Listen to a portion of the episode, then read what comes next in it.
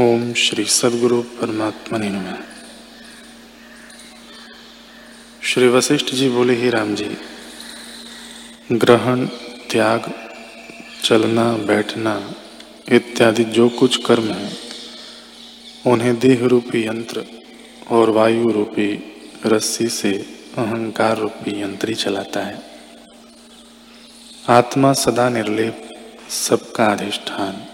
और कारण कार्य भाव से रहित है। जैसे वृक्ष की ऊंचाई का कारण यह आकाश निर्लेप है, वैसे ही आत्मा सर्वचेष्टा का कारण, अधिष्ठान और निर्लेप है। जैसे आकाश और पृथ्वी का संबंध नहीं, तैसे ही आत्मा और अहंकार का संबंध नहीं। चित्त का जो, चित्त को जो आप जानते हैं, वे महामूर्ख हैं।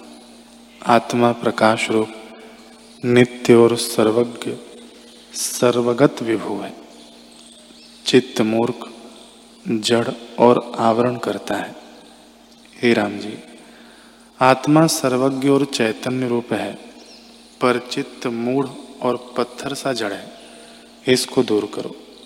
इसका और तुम्हारा कुछ संबंध नहीं। तुम इस मोह को त्यागो। देह रूपी शून्य ग्रह में चित्त रूपी बैताल का निवास है।